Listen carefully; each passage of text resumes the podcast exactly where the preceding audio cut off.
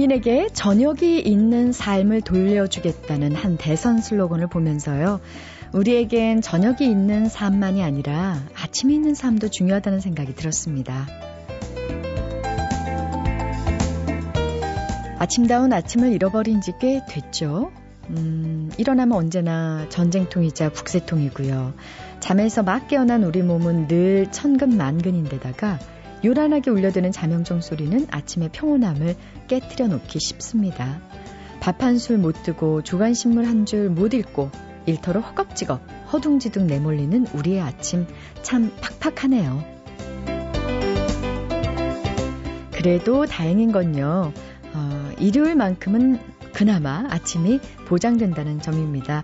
서두를 필요도 없고 조급해하지 않아도 되고 하루를 찬찬히 계획할 수 있는 아침. 조금은 느긋하게 약간의 게으름이 허용되는 그런 아침이 있는 삶. 아침이 있는 일요일 지금부터 들려드릴게요. 안녕하세요. 소리나는 책 라디오 북클럽 김지은입니다.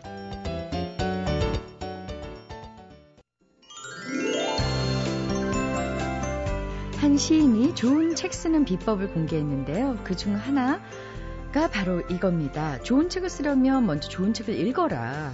맞는 말이죠. 아, 이분이 글 쓰면 정말 뭐 톨스토이, 정도 되지 않을까 싶은데 글을 안 쓰세요. 책마을 소식 오늘도 세종대학교 만화 애니메이션 학과의 한정환 교수님 모셨는데요. 안녕하십니까? 네, 안녕하세요. 네. 네. 글을 무서워합니다. 글을 쓴다는 거를 좋은 글을 많이 읽을수록 자기가 글 쓰는 걸 무서워하는 것 같아요. 책임감을 느끼게 되고요. 그렇죠. 물론 쓸 겁니다. 네. 어떤 책을 쓰실 거예요? 아, 저가 지금 준비하고 있는 책은요. 원래는 이제 학문적으로 애들 대학 교재에 대한 책만 여러 권 썼는데 제가 요즘 준비하고 있는 책은 이 창의성에 대한 이야기입니다. 어떻게 creative한 생각을 끌어올 것인가. 그래서 fun한 인생 같은 거. 음. 재미있는 인생. 뻔한 인생이 아니고 fun한, fun한 인생. 인생. 자, 네. 오늘 책은요?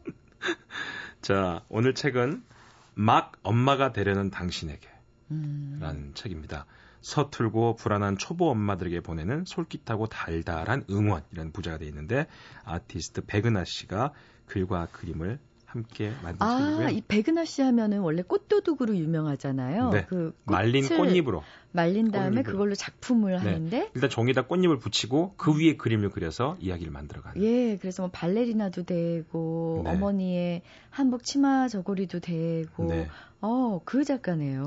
말린 꽃잎 위에다가 펜으로 그림을 그려서 꽃그림 작가라는 별명이 붙었는데 네. 얼마 전에 아기를 출산했어요. 자기가 아이를 키우는데 아, 아이를 키우는 게 또 다른 창자의 과정이구나. 그래서 임신에서부터 아이가 태어나서 기르는 과정을 편하게 글로 풀어냈고요. 또 거기는 꽃잎 대신 이번에 색연필 스케치로 아이와의 창의적인 일상을 담은 아주 짧지만 가볍고 작은 책이지만 네. 따뜻한 책입니다. 저는 요즘 그런 뉴스를 접했어요. 아, 임산부가 불면증에 시달린다. 뉴스에 최근에 나온 적이 있습니다. 미국이나 유럽의 임산부들은 30%에 40%가 불면증인데 우리나라는 98%가 불면증이라고 하더라고요. 왜요? 우울증도 많이 걸리고. 음. 그러니까 본래는 그게 의학적으로 어, 검증은 된 이야기랍니다. 다른 호르몬이 몸에 들어왔기 때문에 기존의 수면 패턴을 지키지 못한다는 것도 있고요. 또 배가 불러올수록 복부를 이렇게 누르기 때문에 편한 잠을 못 준다 하는 것도 있지만 우리나라가 가지고 있는 이 임신 후에 임산부들이 갖는 불안한 게 더 많대요. 얘를 어떻게 낳을까? 어떻게 키울까? 이런 것들의 문제도 이런 것들 때문에 아, 임산부 불면증이 늘고 있다. 이런 뉴스가 있었는데 저는 그런 분들한테 이 책을 소개해드리고 싶습니다. 본인들이 책을 많이 읽는 건 좋은데요. 특히나 태교에. 이 책에는 아까 말씀드린 색연필로 그림 그린 것들이 예쁘게 그림이 얹어져 있어서 아, 예, 동화적인 상상력과 함께 이야기를 아이랑 같이 나눌 수 있는 게 책이기 때문에요. 그런 생각이 듭니다. 첫 번째 시작하는 게 출산 준비물 1호 간이 담요. 라는 얘기가 나옵니다. 간이담요. 가장 아이를 임신을 시작하면 임신 출산용 책에 여러 가지 준비물이 나오는데 본인이 가장 요긴했던 거는 무릎 덮는 간이 담요였다. 음. 물론 두텁고 큰 담요는 병원에 있지만 출산 후에 병실에서 푹 덮고 다닐 담요가 필요하다. 아이에게 수유하러 갈 때나 화장실 갈 때, 병실 왔다 갔다 산책할 때 가장 필요한 담요가 있다. 그래가지고 아이 낳으러 가기 전날 밤 손바느질로 그 담요를 마무리했대요. 어머나. 본인이 직접 꿰매가지고 그래가지고 그날 새벽에 예정일이 아니었는데도 무슨 느낌이 있어서였는지 그날 새벽에 자다 말고 일어나 마저 완성하고 싶었대요. 다 만들고 잠자리에 있었다가 아이를 낳았다고 그러네요. 어, 세상에. 재밌죠? 네. 그리고 이제 면 소재라면 다 무난하지만 특히 거즈는 따뜻하고 부드럽게 감긴 느낌이 좋다고 하면서 팁을 또 붙여놨습니다. 동대문 종합시장에 가서 거즈천을 사면 색깔이며 촉감을 직접 확인할 수 있어 좋지만 발품 파는 수고를 해야 되기 때문에 도매만 취급하는 곳이 많으니 소매로 한두 마음 파는지 먼저 물어보고 살 것. 이런 식으로 아. 다양한 팁, 그냥 간이 담요가 필요하다라는 것만 하는 게 아니고 이걸 어떻게 구입해서 어떻게 만들 것인지 그리고 또 만드는 방법으로는 어떤 블로그를 활용해라, 어떤 홈페이지까지 다? 들어가 있습니다. 예. 그래서 아하 이게 정말 지금 임신하고 많이 불안해하고 어떻게 아이를 키울까. 저도 아이를 낳아보고 느끼는 건 아이가 아이 난다고 그러죠. 큰아기 낳을 때는요. 네. 그러면서 아이 낳고 키워가면서 어른이 돼간다는 얘기가 있는데 그러니까 사실은 부모님들 볼 때는 다 아이가 임신해 있는 거예요 지금요. 본인은 또 얼마나 불안합니까? 그런 분들이 이런 책을 보시면서 아 이렇게 준비해가면 되겠구나 이렇게 생각하시면 될 것 같습니다. 특히나 또 요즘 우리나라 임산부들이 결혼 늦게 하기 때문에 노산이 많죠. 뭐 30대 예전 30대 초반 노, 요즘 30대 초반 노산도 아닙니다. 뭐 40대 50대 노산이 있는데 그런 사람들이 갖고 있는 불안감들 그런 것들이 사실은 별거 아니다. 노산 소리를 들을 때마다 아기는 힘 빠지고 엄마나 조금씩 정말 늙어갈지도 모른다. 그러니 부디 주위에 30대 중반 이상의 산모가 있어도 노산 노산하지 마시기를 더 건강해 보여요. 애 잘날 것 같아요. 뭐 이렇게 얘기해 주는 게 필요하다. 네. 뭐 아기도 본인도 안에서 노력하고 있다. 엄마만 노력하는 게 아니라 이러면서 지인이 자기한테 해준 이야기가 있대요. 아기가 엄마 밖으로 나오려고 하는 건 당연한 일인데 아기도 나오고 싶어 하고 엄마 몸도 내보내려고 하니까 나오는 게 자연스럽다고요. 너무 겁을 먹으면 몸이 다 긴장하고 온 근육이 두려움을 수축하면 아이가 나오는 걸 방해하기 때문에 쉽다고 생각할수록 몸 전체가 이완되고 아이가 나오는 것이 더 자연스럽고 쉬워질 수 있다. 아이와 그러네요. 함께하는 팀워크다. 아. 우리가 그걸 제가 영화가 깜빡했는데 병아리가 알을 깨고 나올 때도요 혼자 힘으로 나오는 게 아니라며요. 안에서 알을 깨는 병아리의 힘과 밖에서 부리로 구멍을 쪼아준 엄마의 힘이 합쳐져야 병아리가 나오듯이 엄마도 아이에 대한 준비를 함께 팀워크로 해야 된다. 이런 다양한 이야기들이 예쁜 색연필 그림과 함께 있는 책이 막 엄마가 되려는 당신에게. 꽃그림 작가 백은하 씨의 막 엄마가 되려는 당신에게 오늘 네 한창원 교수님의 추천작이었습니다. 고맙습니다. 네, 감사합니다.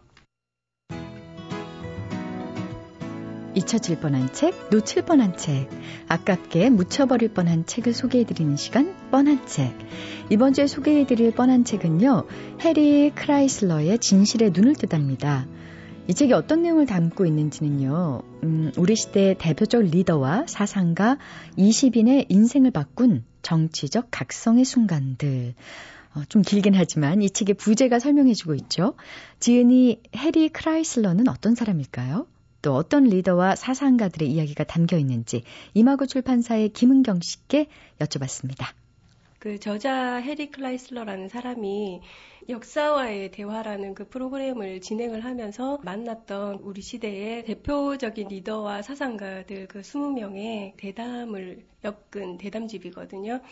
그 노암 촘스키나 하워드 진 아니면 뭐 그 올리버 스톤 감독도 있고 찰머스 존슨 같은 그 대표적인 리더나 사상가들이 어린 시절의 경험이나 아니면 뭐 자신들이 읽었던 책을 통해서도 만났던 사람에 관해서 뭐 그런 계기가 있을 수도 있는데 세상이 어떻게 돌아가는지를 명확하게 보도록 해주는 그런 그 정치의 눈을 뜨는 시점, 진실에 대해서 언제 깨닫고 현실 정치에서 어떻게 적극적으로 참여하고 행동하게 됐는지 그 직접적인 계기에 대해서 들어볼 수 있는 그런 책입니다.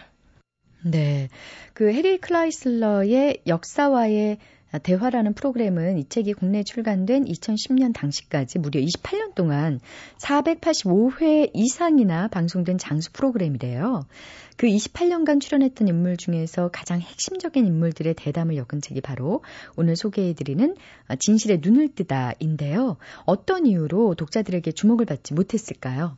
그 아무래도 이렇게 뭐 사상가들이라거나 뭐 대담집이라는 이런 그 형식이 대중들한테는 아무래도 조금 무겁게 다가갔을 것 같고 그런 생각이 드는데요. 근데 저도 여기 나오는 그 20명의 우리 시대의 가장 그 최고의 지성이라고 하는 이분들 중에 처음 접하는 분들이 많았어요. 뭐 그렇다고 해서 그게 이 책을 읽는데 전혀 이렇게 뭐 방해가 되지는 않았었고 이분들이 들려주는 그 한 개 한 개 얘기가 진짜 가슴에 이렇게 와닿는 부분들이 있어요. 그래서 이제 이제까지 그 자기가 살던 세상하고는 다른 그 새로운 세상을 만나게 되는 그런 계기가 뭐 한 번쯤 있다고 생각을 하는데 이 책도 이제 그런 한 계기가 되어줄 수 있는 책이라고 이제 자부를 하고 어떻게 생각하면 요즘에 더 맞는 그런 책이 아닌가 이런 생각도 들고 너무 빨리 나왔나 뭐 이런 생각도 들고요.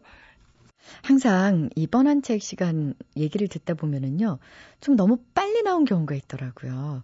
조금 어, 시기상조라고 할까요? 좀 앞서간 그런 책들이 때를 잘 못 만나서 어, 알려지지 않게 되는 경우가 있는데 이 책도 좀 마찬가지인 것 같아요.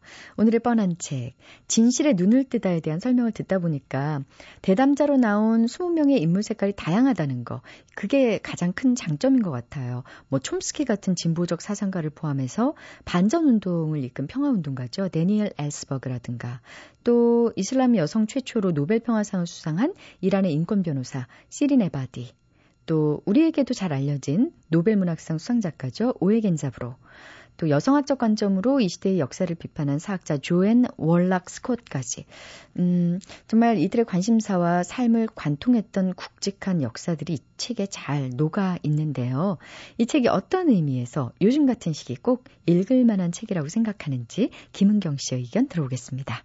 정치에 지쳤다고 다 거기서 거기라고 아 이제 뭐 생각하기 싫어 이런 사람들이 뭐 최근에 주위에도 많이 늘어나는 것 같아요. 근데 이제 왜 우리가 개인의 이익에만 부합하거나 아니면 개인주의적으로만 살면은 안 되는지 정치라는 것에 내가 이렇게 관심을 가지고 참여하면서 내 삶이 어떻게 바뀌어질 수 있는지 이런 부분들에 대해서 생각을 해볼 수 있는 그런 계기가 되는 책이라고 저는 생각을 하거든요.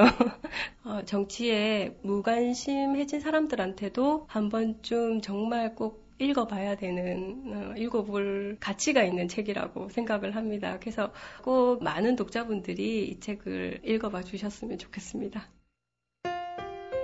MBC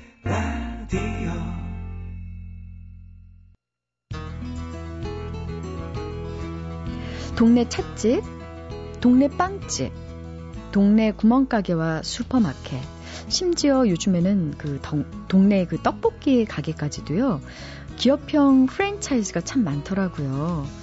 대기업이 갖춘 막강한 자금력과 또 소비자를 유혹하는 달콤한 서비스가 이제는 정말 골목 상권까지 장악하고 있는데요. 저희 동네도 보면 이렇게 빨간 플래카드가 좀 걸려 있어요. 모모모모 입점 결사 반대. 어, 대형 그러니까 슈퍼마켓 체인이죠. 이런 플랜카드를 곳곳에서 보면서 음, 글쎄, 이걸 어쩔 수 없는 시장 경제이자 자본주의의 논리로 그냥 받아들여야만 할 것인가, 라는 고민을 좀 하게 됐습니다. 그런데 마음속 안에서요, 뭔가 이건 좀 불공평하고 부조리한 점이 있다, 라는 생각이, 어, 떠오르더군요. 그래서 이번 주 북카페에는요, 이런 현실을 극복할 수 있는 새로운 형태의 기업, 어, 협동조합의 모든 것을 담은 책, 협동조합 참 좋다. 이 책을 만나려고 하는데요. 협동조합을 통해서 우리는 어떤 해법과 대안을 찾을 수 있을지, 어, 개인적으로는 협동조합이라는 단어가 주는 음, 약간 좀 오래된 느낌 이런 것 때문에 책을 볼 때도 좀 어, 망설임이 있었습니다. 그런데 읽고 보니까 굉장히 혁신적이고요. 그리고 어떤 그 어, 기업 형태보다 상당히 진화된 그런 형태더라고요. 그래서 이 책의 저자이신 한겨레 신문의 김현대 기자 모시고 함께 얘기 나눠보겠습니다. 안녕하십니까? 네, 반갑습니다. 네, 반갑습니다. 한겨레 신문에 몇 년에 입사하신 거예요? 1987년에 입사했습니다. 저희 신문이 88년에 생겼는데 네. 신문 만들 때 해직 기자분들 계실 때 제가 처음으로 아르바이트생 비슷하게 들어갔습니다. 네. 일단 이 책의 저자가 한 분이 아니시더라고요. 세 명의 언론인이 함께 쓴 책이던데, 어, 김현대 기자를 비롯해서 하종란, 차형석 씨 있는데 이 두 분은 이 책을 쓸 때 어떤 역할을 하셨는지, 또 김 기자님은 또 어떤 역할을 하셨는지 궁금합니다. 협동조합 관심이 우리 사회에서 일어난 게 지난해 쯤부터입니다. 경제 양극화를 극복할 수 있는 대안이 아 협동조합일 수 있겠구나 그런 어떤 공감대가 조금씩 생긴 거죠. 저하고 아까 시사연 차, 시사인의 차영석 기자는 유럽 협동조합 취재를 같이 가서 드렸습니다. 하종란 기자는 그 뒤에 하종란 PD는 그 뒤에 따로 갔었고 그 과정에서 서로 정보를 교환하고 만나게 됐, 됐죠. 근데 협동조합이라는 게 참 어렵습니다. 이 어려워서 어려운 게 아니고 우리 주위에서 참 보기 힘들다 보니까 더 어려웠던 것 같아요. 책을 찾아봐도 쉽게 쓴 책이 없었고요. 기자들이 잘하는 게 쉽게 쓰는 거잖아요. 같이 하나 교과서 정도 될 수 있는 책을 만들어 보자. 또 그것도 기자들이 협동조합 책을 협동해서 쓰자. 그러면 더 보람 있겠다. 그렇게 의기투합하게 됐습니다. 네. 처음에는 어, 협동조합이라는 단어를 제목에 쓰지 말자 이런 의견도 있었다면서요? 예, 아까 지금 말씀하신 대로 협동조합 하면 뭐 오래된 거, 제 조금 거칠게 말씀드리면 꾸리꾸리하다 이런 느낌이 들죠. 그 출판사 대표분이 첫 번째 제안이 그거였습니다. 제목에 협동조합 넣지 말자. 그 저도 동의했습니다. 그 다행히도 1년 사이에 세상이 좀 좋아졌습니다. 협동조합 기본법 제정되고 뭐또 어, 사람들도 협동조합 이야기를 많이 하게 됐어요. 아 협동조합 써도 써도 되겠구나 생각을 했 고 차제에 협동조합이라는 게 좋은 거다 라는 인식을 심어주자 그런 생각이 번뜩 들어가지고 제가 협동조합 참 좋다 라는 제목을 고집했습니다. 네. 참 잘하셨습니다. 앞으로 협동조합에 신협도 있고 생협도 있고 많이 있잖아요. 생협 참 좋다, 신협 참 좋다 이런 책도 써볼까 생각합니다. 아, 시리즈도 기대가 됩니다. 자, 그렇다면 협동조합이라는 음, 기업은 기업이라고 얘기를 해도 되는지 모르겠습니다. 이런 기업 형태라 그럴까요? 그러면 어, 우리가 흔히 보는 자본주의식의 기업과 어떤 차이점이 있는지 좀 짚어주시겠습니까? 예, 협동조합은 기업입니다. 사람들이 기업이 아닌 걸로 생각을 하는데 그게 잘못된 거고요. 협동조합은 아. 기업입니다. 기업인데 뭐 비영리 단체 같은 거하고는 전혀 다르고요. 다른 형태의 또 다른 형태의 기업 양태다. 그러면 기업이면 기업은 원래 이익을 이윤을 창출하는 게 목적이잖아요. 예. 그러면 이윤을 창출을 하죠. 예. 그러면 그 이윤이 어디로 돌아가는지요? 협동조합은 어, 이윤을 창출하지 않습니다. 그래요? 보통 우리가 알고 있는 뭐 주식회사로 대표되는 영리 기업 이거는 주주가 있어가지고 기업에서는 이윤을 최대한 창출해서 주주한테 돌려주는 게 그 기업의 존재 목적이잖아요. 그렇죠. 투자자한테 예. 그 이윤이 돌아가는 거. 협동조합은 주주가 없습니다. 네. 그 소비자다 그러면은 소비자가 어떤 소비자 협동조합을 세우잖아요. 그러면 그 그때 그 소비자는 그 사업의 이용자입니다. 이 사람들이 내, 나한테 최선의 혜택을 주는 그런 사업체 기업을 그 사업을 이용하는 사람들이 공동으로 세우는 거죠. 아. 왜 생겨났느냐. 아까 그런 대기업들, 이 독점적 기업들이 이 독점 상황에서는 비싸게 팔잖아요. 소비자들 당할 수밖에 없잖아요. 이래서는 안 되겠다. 해가지고 같이 뭉쳐서 소비자들이 만든 그런 소비자 협동조합이 되고 농민들이 농민들이 이마트하고 일대일로 맞서 가지고 제 값을 받을 수가 없잖아요. 우리 같이 뭉쳐 가지고 제 값을 받자 해 가지고 협동조합 기업을 세우는 겁니다.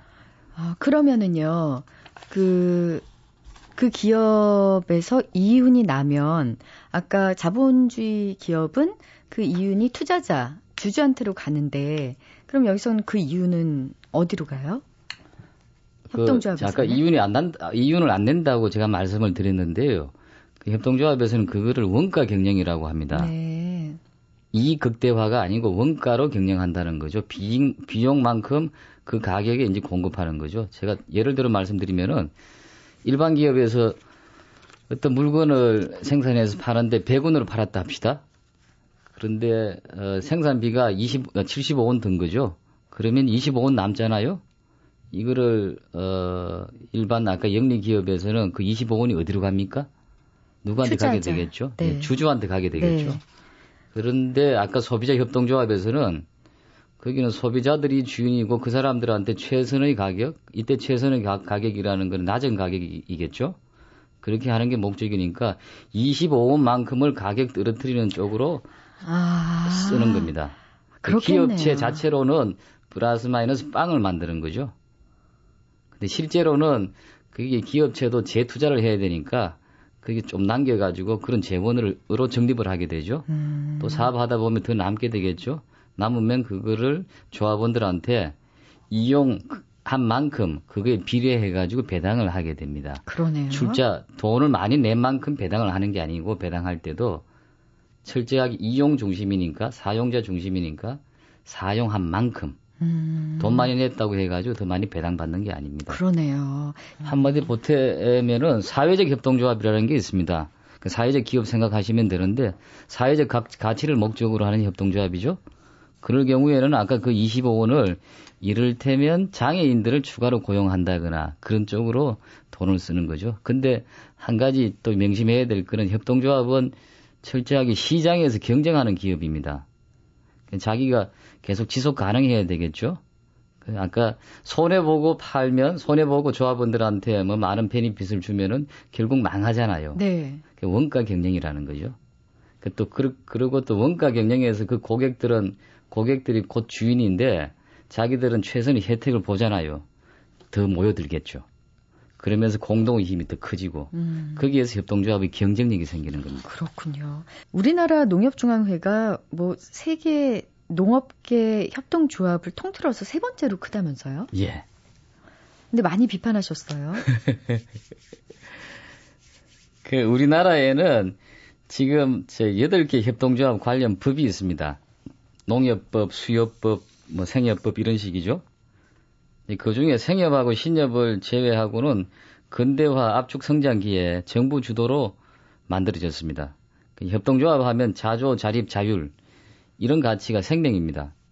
그런 점에서 태생부터 협동조합의 그런 근본 가치와는 거리가 좀 있었던 셈이겠죠. 그러다 보니까 이게 대리인인데 직원들이 그 사람들이 주인 노릇을 하고 정작 농민조합은 주인은 뒷전에서는 아, 그런 일이 벌어진 거죠. 약간 관료 조직화된 듯한 느낌이 드네요. 아, 오히려 저 그런 조직이다 보니까 사람들은 관료보다 더 관료스럽다. 그런 또 말을 합니다. 네. 그렇다면은요. 저는 이 책의 이제 앞부분에서 굉장히 충격을 받았습니다. 그 FC 바르셀로나. 이건 완전 충격이었습니다. 좀 설명해 주시죠. 우리도 프로팀마다 자발적인 스포츠가 있잖아요. 네. 그죠? 서포터스요. 그 사람들은 말 그대로 예. 스포츠죠. 네네네. 근데 FC 바르셀로나에서는 그 스포츠가 그냥 스포츠가 아니고 주인인 겁니다. 그러니까 이것도 협동조합이라고요. 그렇죠. 그러니까 그 조합원이 18만 명인데 축구 팬들이죠. 스페, 스포터스가 18만 명이라고 생각하면 될 겁니다. 그 사람들이 출자를 해가지고 FC 바르셀로나를 만든 거죠. 아, 이 원래 바르셀로나 지역하면 스페인에서 좀, 좀 정치적으로 소외되고 그렇죠. 좀 그죠 차별받는 곳 아닙니까? 예. 그러니까 이제 똘똘 뭉친 거네요. 18만 명이. 그렇다면 왜 축구 선수들 보면은요. 다뭐 예를 들면 뭐 코카콜라라든가 그 대기업의 어떤 로고 같은 게 새겨진 유니폼을 입고 뛰는데 이 FC 바르셀로나는 어떤가요, 그럼? 거기는 어, 어, 재작년까지인가요? 그런 이제 기업 로고를 로고를 붙이지 않았습니다. 그 유니세프 아. 로고를 붙였죠. 유니세프 로고를 붙이면서 또 유니세프에다가 해마다 자기네들 수익금의 일부를 또 donation 했습니다. 아. 협동조합이라는 거죠, 자기들은. 그 자기, 이, 여기 FC 바르셀로나의 슬로건이 클럽 이상의 클럽이잖아요. 우리는 일반적인 그런 맨체스터하고 다르다. 거기는 러시아 대기업 이 어, 그 기업을 샀잖아요. 네네. 그 클럽을. 그 사람은 결국은 그렇게 해서 더 키워가지고 잘 팔겠다. 뭐 그런 목적도 있을 겁니다. 음, 그러면 어 죄송한데요. 저 예. 제일 궁금한 거 구단 대표 뽑을 때도 그럼 이 18만 명의 조합원이 뽑아요? 당연히 그렇죠. 조합원들이 와. 주인이니까 그 사람들이 선출을 하죠. 대단하군요. 그러니까 클럽을 잘 키워서 돈을 벌자 이런 생각 할 수가 없겠죠. 우리나라 스포츠들도 조금만 게임을 잘못하면은 뭐 극성스럽다 할 정도로 나서잖아요. 네네. 그 팬들한테 가장 좋은 게임을 보여줘야 되는 겁니다. 가장 네. 만족스러운 게임을 보여줘야 되는 겁니다. 그게 목적인 거죠. 네. 제가 덴마크에 갔을 때 물어봤습니다. 그 스페인에서는 이렇던데 FC 바르셀로나가 협동조합이 있던데 너들은 어떠냐? 어? 우리나라에는 모든 스포츠 클럽은 당연히 협동조합이다. 덴마크가요. 우리는 협동조합 통계 낼 때 스포츠 클럽은 넣지도 않는다. 너무 많아서. 생각해봐라. 이게 동네에서 저기 축구에 생각하시면 될 겁니다. 그런 게 커서 동네마다 이 100년 역사가 더 됐잖아요. 이렇게 만들어진 겁니다. 덴마크 같으면은 그때의 동호회적인 가치 문화 같은 걸 그대로 갖고 있다고 보시면 되겠죠. 야, 그럼 뭐 덴마크가 유, 명한 유기농, 뭐 이런 낙농업 이런 기업들도 대부분 덴마크에서 대표적으로 큰 축산 기업이 데니시 크라운이라고 있는데 양돈 쪽이죠. 당연히 협동조합이죠. 그러면 양돈 조합 외에도 여러 협동조합 어떤 게 있을까요? 글로벌 300이라고 세계에서 제일 큰 협동조합 기업을 조사한 자료가 있습니다. 국제협동조합연맹에서 해마다 보고를 하는데요.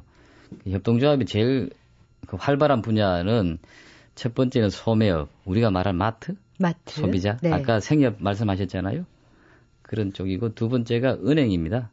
조금만 생각하면은 아 그렇구나 싶을 건데 시골에서 서민들이 어디 가서 돈 100만 원 꾸기도 어려웠을 거 아닙니까? 그때 우리끼리 매달 만 원씩 모아가지고 서로 급한 사람 도와줄 수 있는 그런 은행 구실을, 구실을 하는 어, 협동조합을 만들었던 거죠. 그게 지금은 어, 유럽 같으면은 전체 예금 은행의 20% 정도가 협동조합입니다. 아, 그렇군요. 그렇게 컸던 겁니다. 야. 그리고 또 하나 많은 게 아까 덴마크 데니시 크라운 말씀드렸는데 농업 쪽입니다. 음. 세계 무지무지 큰 그런 곡물 대기업을 제외하면은 그 농업 쪽에 브랜드 붙은 기업 있잖아요. 일단은 협동조합이다. 이구나. 생각을 하시면 절반 이상은 맞을 겁니다. 그렇군요.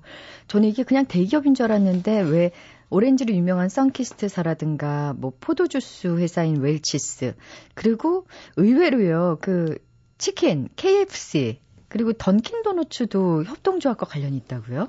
예, 선키스트 웰치스 그 포도 농민 또 어, 이쪽 오렌지, 오렌지? 농민들이잖아요. 네. 혼자서 제값을 받을 수가 없잖아요.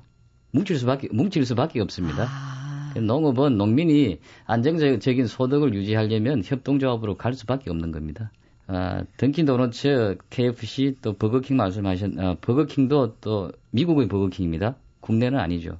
협동조합인데 1991년에 버거킹에서는 CEO가 먼저 아 그러면 협동조합 만들자 어. 이렇게 나섰습니다. 나도 한 표 할게. 그 버거킹 아마 가맹점이 천 개가 넘었을 건데 전부 한 표 한 표. 그렇게 해서 구매 전담하는 협동조합을 만들었습니다. 아, 거기다가 30억 달러 정도 의 본사 구매 물량이었는데요. 그걸 다 넘겼습니다. 그 결과로 가맹점들은 한 곳당 연 평균 한 7천 달러 비용을 절감할 수 있었고요. 그 본사에서 하는 것보다 가맹점주들이 직접 물건을 구입하면은 어떻게 하겠습니까? 더 깐깐하게 하겠죠? 그렇겠죠. 단순히 이쪽에서 저쪽으로 넘어간다는 걸 넘어가지고 거기에서 부가가치가 창출이 될 겁니다. 본사는 그때 버거킹이 경영이 어려웠는데 신뢰가 회복된 겁니다. 전체로 매출이 늘어난 거죠. 경영 위기를 극복할 수 있었습니다. 사실 이런 모델을 처음 한 거는 1971년에 던킨 도너츠였습니다. 그, 거기도 마찬가지로 경영 어려울 때 이런 방식으로 위기를 극복했는데요. 그 뒤로 뭐 KFC 아까 말씀하신 타코벨, 맥도날드 미국에서 패스트푸드 업계에서는 구매를 협동조합에 마, 맡기는 게 제법 일반화되어 있습니다. 아, 그렇군요. 어, 굉장히 몰랐던 사실인데요. 그렇다면 이 세계 협동조합의 어떤 성지라고 불릴 수 있는 곳이 또 어디 있을까요? 저희들이 제가 돌아봤던 이태리 그 에밀리아 로마냐 주인데요. 볼로냐가 주도입니다. 네. 협동조합이 주 경제를 끌어나가고 있다고 보셔도 될 겁니다. 전체 지역 총생산의 30%, 볼로냐 시로만 치면 한 40%쯤 협동조합 기업에서 창출되죠. 어, 그러면 궁금한 게요. 그 30 몇 퍼센트라 30%? 30%?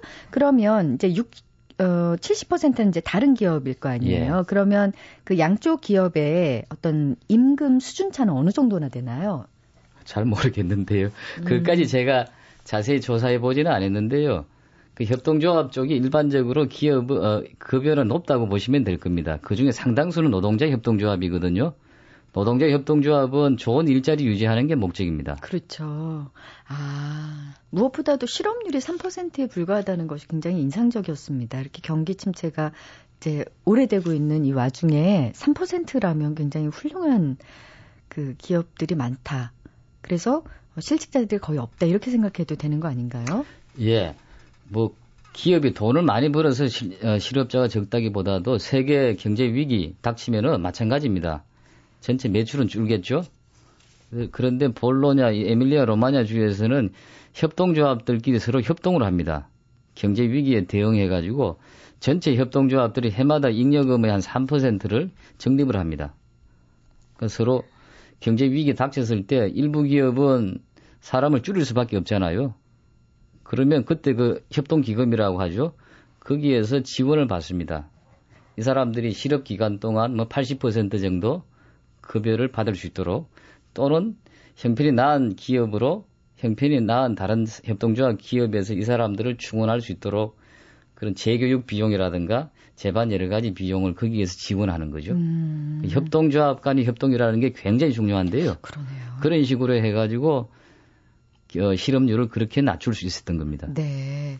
어, 왜 우리나라 지금 대기업이 운영하는 대형마트의 확산이 문제가 되고 있잖아요. 그렇다면 어, 그 볼로냐는 이 마트가 협동조합에 의해서 운영이 많이 되고 있겠네요. 예. 그 우리가 시장 간다는 말을 언젠가부터 마트 간다고 하잖아요. 그 볼로냐 사람들은 꼽 간다 그럽니다. 꼽이요? 꼽이 협동조합 줄임말이 영어로 COOP 콥 코업인데 이탈리아 발음으로 꼽이죠. 아. 그럼 나 꼽 간다. 그러면 나 시장 보러 간다. 이런 뜻이에요? 예, 그만큼 어. 친숙하다는 거고 또 그 협동조합 가면은 물건을 믿을 수 있다. 그런 인식이 자리 잡혀 있었습니다. 네. 그리고 우리로 우리로 치면 이마트 음. 하고 2위 업체가 어딘지 뭐 어, 근데 1, 2위, 2위 소매 업체가 이태리 전체로 따졌을 때 다 협동조합입니다. 그러면 왜 우리는 재래시장 상권이 이제 죽는 예가 많잖아요. 그럼 이 예. 꼽 같은 경우에는 원래 그 작은 생산업체들도 다 참여할 수 있는 건가요?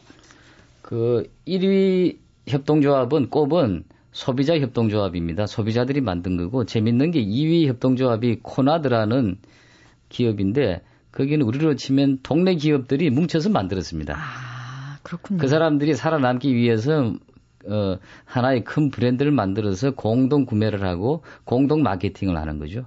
그리고 그런 또 협동조합 그 꼽에서는 마트에서는 물건을 기본적으로 소비자가 주인이니까 조합원이 주인이니까 싸게 좋은 물건을 공급하겠죠. 네. 소비자들의 사랑을 받는 겁니다. 그러네요.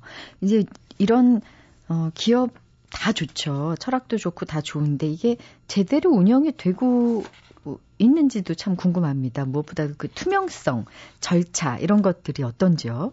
협동조합 중에서 농업협동조합 중에서 코메타라는 데를 방문했는데요. 기본적으로 협동조합은 그런 가치 면에서는 그 어, 신뢰를 받고 있다고 보시면 될 겁니다. 조합원들이 적극적으로 경영 감시, 관리, 감독에 참여를 하는 거죠. 그게 아. 협동조합의 기본 원칙입니다. 그 재미있었던 게요. 집도 협동조합으로 구입할 수 있다고요? 예. 어떻게 가능한 거죠? 사실은 주택 쪽이 협동조합 하기에 적합한 분야입니다. 아까 협동조합이라는 게 어떤 독점적인 기업에 대항해가지고 그 피해보는 사람들이 뭉쳐서 그걸 극복하고자 해서 만드는 거거든요. 주택 쪽이 그렇지 않습니까? 일부 대기업 투기꾼 이런 사람들이 그 시장에서 엄청난 이익을 취합니다. 다수의 주택 소비자들은 늘 피해를 입는 거죠. 이 소, 이런 주택 소비자들이 같이 뭉쳐서 공동으로 땅을 사서 집을 지으면은 이론상으로는 훨씬 값싸게 안정적으로 집을 공급받을 수가 있을 겁니다. 근데 문제는 땅값이 너무 비싼 거죠. 그런 경제적 약자들이 그렇게 할 수가 없잖아요. 그 유럽 같은 경우에는 협동조합 덴마크 저쪽 스웨덴 가면은 주택 쪽은 협동조합이 참 많거든요. 한 3, 40% 보통 됩니다. 근데 통상적으로 공적인 지원 하고 연계돼 가지고 그렇게 협동조합 주택이 활성화되는 경우가 많습니다. 아, 그렇군요. 유럽에서는 이탈리아, 그 중에서도 이제 볼로냐가 협동조합의 성지라면 이 외의 지역, 어, 다른 유럽 지역에서도 이 어, 협동조합이 활발하게 어, 활동하고 있는 곳이 있는지요? 제가 직접 다녀봤던 데는 스위스하고 뭐 네덜란드 네. 이런 나라들이 있었습니다. 그 스위스 같은 경우에는 소비자 협동조합이 오히려 오히려 이태리 아까 볼로냐보다도 더 왕성했는데요. 전체 소매 시장의 40%를 소비자 협동조합 두 개, 미그로라는 협동조합과 코프 스위스라는 협동조합 두 개 업체에서 전체 소매 시장의 40%를 장악하고 있었습니다. 네. 거기서는 단순히 마트뿐만 아니고 주유소, 은행, 백화점까지 자기 브랜드로 소비자들이 원한다 하면은 문어발식으로 확장하고 있었습니다. 우리는 문어발 하면은 나쁜 인식을 갖고 있는데 소비자들을 음. 위해서 문어발로 하는 겁니다. 그러다 보니까 그 나라 사람들은 우리 아이들은 미그로 kid 아니면 코프 kid다. 아. 이런 말을 합니다. 어릴 때 엄마 손잡고 엄마가 미그로 조합원이죠. 뭐 은행이다, 주유소다, 또 시장 따라다니는 애들은 미그로 kid가 되는 거고 엄마가 코프 조합원입니다. 코프 코프 kid가 되는 거죠. 스위스 사람 전체를 둘로 나눌 수 있다고 합니다. 이야, 참 재밌네요. 뭐 이 외에 뉴질랜드가 농업 강국이 된 것도 역시 협동조합의 힘이 크다. 외에도 참 재미있는 그 예들이 많습니다. 우리 김현대 기자님이 취재하시면서요. 가장 인상 깊었던 협동조합 좀 소개해 주시겠어요? 저는 협동조합 하나보다도요. 협동조합들이 다들 인상적이었습니다. 그 근데 제가 사람을 좋아하는데 그 협동조합에서 일하는 사람들이 가장 인상적이었습니다. 그 덴마크 메르쿠르라는 작은 협동조합 은행을 방문했을 때 그 메테 티센이라는 간부 직원 여자분인데요. 그분한테 협동조합은 이 고위직의 급여가 상대적으로 나, 낮습니다. 최, 어, 급여 상한을 일반적으로 서로 협동하기 위해서는 너무 높이 가는 건 져야 된다고 생각을 하니까요. 근데 당신 다른 데 가면 더 많이 받을 수 있는데 여기서는 불만이 없느냐. 그 대답이 우리 은행에서는 가치가 급여의 일부다. 그런 말을 야, 하더라고요. 대단한 자부심이 가슴이 짠했습니다. 가치가 우리 급여의 일부다. 예. 그리고 이태리 낙농 대기업 그라놀로에서는 클라우디아 실반이라고 어, 이 친구는 야후 이탈리아 이탈리아에서 7년 동안 일하다가 옮겨왔는데요. 거기 야후 있을 때는 그 세계적인 기업이지만 생산성 중시하고 그 노동 강도가 세잖아요. 또 니를 이겨야지 내가 산다. 그런 좀 쌀벌한 어, 좀 어, 문화였는데 여기 와서는 열심히 일하면서도 서로를 배려하고 협동한다. 그게 참 좋다. 그래서 나는 행복하다. 음. 네. 그런 게 참 마음이 훈훈했습니다. 일하면서 그런 가치까지 또 자부심까지 가질 수 있으면 얼마나 좋을까요? 어, 아무리 선진적인 협동조합이지만 거기에서도 한계랄까 단점도 보이셨을 텐데요. 아까 협동조합은 이익을 추구하지 않는다고 말씀드렸잖아요. 기업 평가를 할 때 어떻게 합니까? 제일 기본적이 기본적으로 보는 게 이익률입니다. 협동조합은 어 재무 제표로 보면은 성적이 형편없습니다. 바깥에서 자금 조달할 때 어렵겠죠. 아. 그 주주들은 내가 투자를 할 때 거기에서 얼마, 얼마를 취하기 위해서 투자를 하는데 결정적으로 자본 조달에서 어렵습니다. 그리고 협동조합은 1인 1표입니다. 한 주 한 표. 돈의 크기가 아니고 사람 한 사람 한 사람을 똑같은 인격체로 보고 똑같은 주권을 부여하는 거죠. 근데 그게 좋은 점만 있는 게 아니겠죠. 의사결정이 더딜 겁니다. 개 중에는 free ride, 무임승차하는 사람들이 반드시 생깁니다. 아까 또 이제 급여 상한을 제외, 제한한다 그랬는데 그러다 보면은 고급, 고급 인재 유치하는데도 좀 어려움이 있을 겁니다. 근데 자본 조달 극복하는 게 그 중에서도 가장 큰 문제인데요. 각각 나름대로 여러 가지 방식으로 극복해 나갑니다. 그 네덜란드 라보뱅크 같은 데는 잉여금이 남으면은 잉여금이 남는 족족 100년 이상 한 푼도 배당하지 않고 공동의 자본으로 쌓았습니다. 그게 지금 300억 유로? 40조 원이 되는 거죠. 왜냐하면은 다 나눠주고 나면은 필요할 때 위기가 닥쳤을 때 바깥에서 자금을 조달하려고 해도 할 수가 없잖아요. 그 모든 조합원들이 내 주머니에 챙기지 않고 그 협동조합 은행 공동의 자산으로 남겨둔 거죠. 다 같이 살기 위해서. 그렇군요. 자, 이제 우리나라로 좀 넘어오겠습니다. 우리나라에도 이렇게 훌륭한 협동조합이 있는지요? 예. 있습니다. 그 대표적인 게 생협을 꼽을 수 있을 것 같은데요. 그 한살림, 아이쿱, 뭐 둘의 생협, 여성 민우의 생협 들어보셨을 겁니다. 전체 합치면은 5천억 정도 매출이 되고요. 조합은 단 50만 명 됩니다. 그 협동조합이 최근에 아 생협이 최근, 최근에 어, 어 저희들한테 인상 깊게 각인됐던 사건이 있는데요. 그 배추값이 15,000원까지 올라갔던 적이 있잖아요. 그때 생협에서는 2,000원에 팔았습니다. 네. 아까 농협이 신뢰를 못 얻었기 때문에 문제가 있었다고 말씀드렸잖아요. 협동조합은 평소에 농민, 평소 농민들하고 신뢰 관계를 쌓았습니다. 농민들이 어려울 때 가격이 떨어질 때 생협에서는 제 값을 주고 구입을 했던 거죠. 아. 그랬기 때문에 15,000원까지 배추값이 올라갔을 때 생협에서는 농민들을 설득했습니다. 뒤로 빼면은 훨씬 더 값을 받을 수, 받을 수 있잖아요. 그러지 말고 계약 금액 그대로 우리한테 다 공급해라. 음. 그게 통했던 거죠. 야, 웬만한 신뢰관계 아니면 힘든 상황이었을 것 같은데요. 자, 앞으로 우리가 꼭 어, 벤치마킹 했으면 하는 우리에게 반드시 필요한 협동조합은 어떤 거라고 생각하시는지요? 저희들 최근에 그 문제가 많이 생기고 있는 데가 어, 동네 빵집, 동네 슈퍼, 또 화물연대 이런 쪽에서 사건들이 불거지고 있잖아요. 그 트, 공통적인 특성이 자영업자들입니다. 그 화물연대를 예로 들어볼까요? 그 사람들이 그 화주한테서 대기업이 그 물건을 따고 그 중간에 또 업체가 있어서 또 하청받고 개인 집 차주들한테는 3단계로 내려갑니다. 그 중간에서 다 떨어지는 거죠. 화물연대 차주, 어, 지입 차주들이 다 뭉쳐서 하나의 협동조합 기업을 만들 수 있는 겁니다. 빵집은 기본적으로 동네 빵집이 경쟁력이 있다고 보거든요. 그날 즉석에서 구워서 만든 빵이 제일 좋잖아요. 네. 근데 동네 빵집들이 그런 장점을 잘 살리지는 못했죠. 그 지금부터라도 공동 구매를 협동조합으로 공동 구매를 해가지고 원가를 절약하고 그런 경쟁력을 잘 살리면은 협동조합 방식으로 얼마든지 가능하다고 봅니다. 네.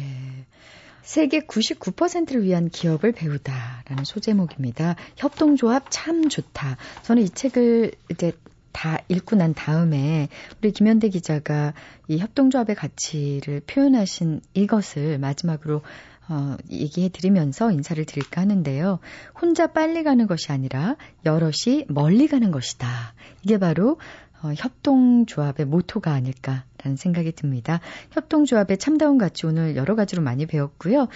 자, 오늘 북카페에서는 무한 경쟁에 정말 지친 저를 포함한 모든 사람들에게 협동의 가치와 공공선의 아름다움을 일깨워 주신 저자 김현대 기자와 함께 봤습니다. 고맙습니다. 감사합니다.